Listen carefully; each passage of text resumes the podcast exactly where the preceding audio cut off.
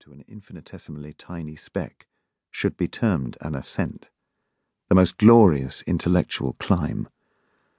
Of course, I also recognize that there are many who have struggled and continue to struggle with such a dizzying physical relegation.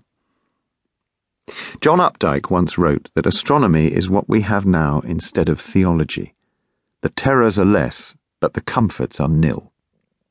For me, the choice between fear and elation is a matter of perspective, and it is a central aim of this book to make the case for elation.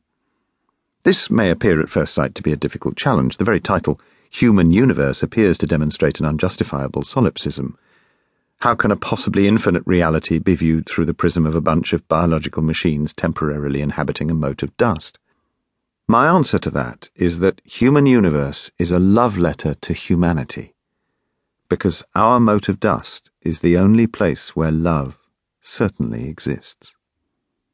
This sounds like a return to the anthropocentric vision we held for so long, and which science has done so much to destroy in a million humble cuts. Perhaps. But let me offer an alternative view.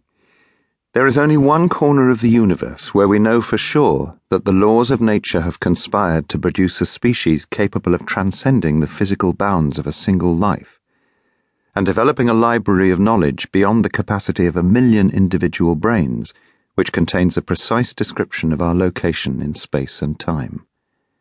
We know our place, and that makes us valuable, and at least in our local cosmic neighborhood, unique. We don't know how far we would have to travel to find another such island of understanding, but it is surely a long, long way. This makes the human race worth celebrating, our library worth nurturing, and our existence worth protecting. Building on these ideas, my view is that we humans represent an isolated island of meaning in a meaningless universe and I should immediately clarify what I mean by meaningless. I see no reason for the existence of the universe in a teleological sense. There is surely no final cause or purpose. Rather, I think that meaning is an emergent property.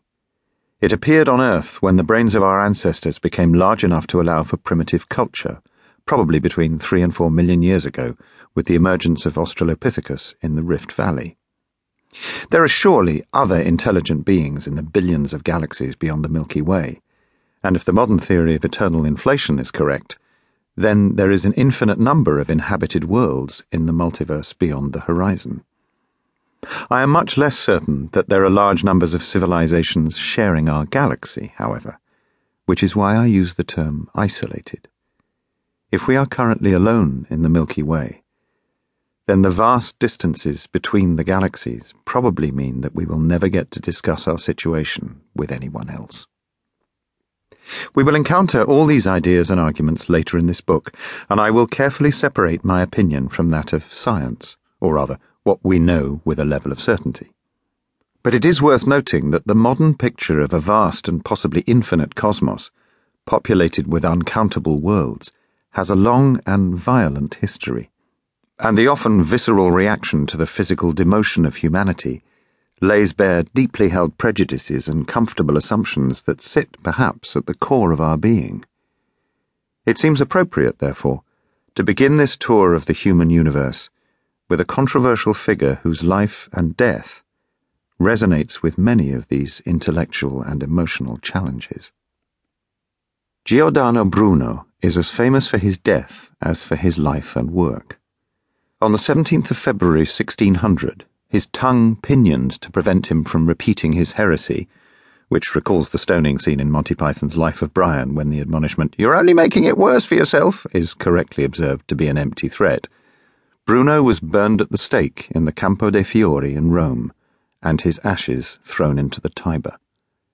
His crimes were numerous and included heretical ideas such as denying the divinity of Jesus. It is also the opinion of many historians that Bruno was irritating, argumentative, and not to put too fine a point on it, an all round pain in the arse. So many powerful people were simply glad to see the back of him. But it is also true that Bruno embraced and promoted a wonderful idea that raises important and challenging questions. Bruno believed that the universe is infinite and filled with an infinite number.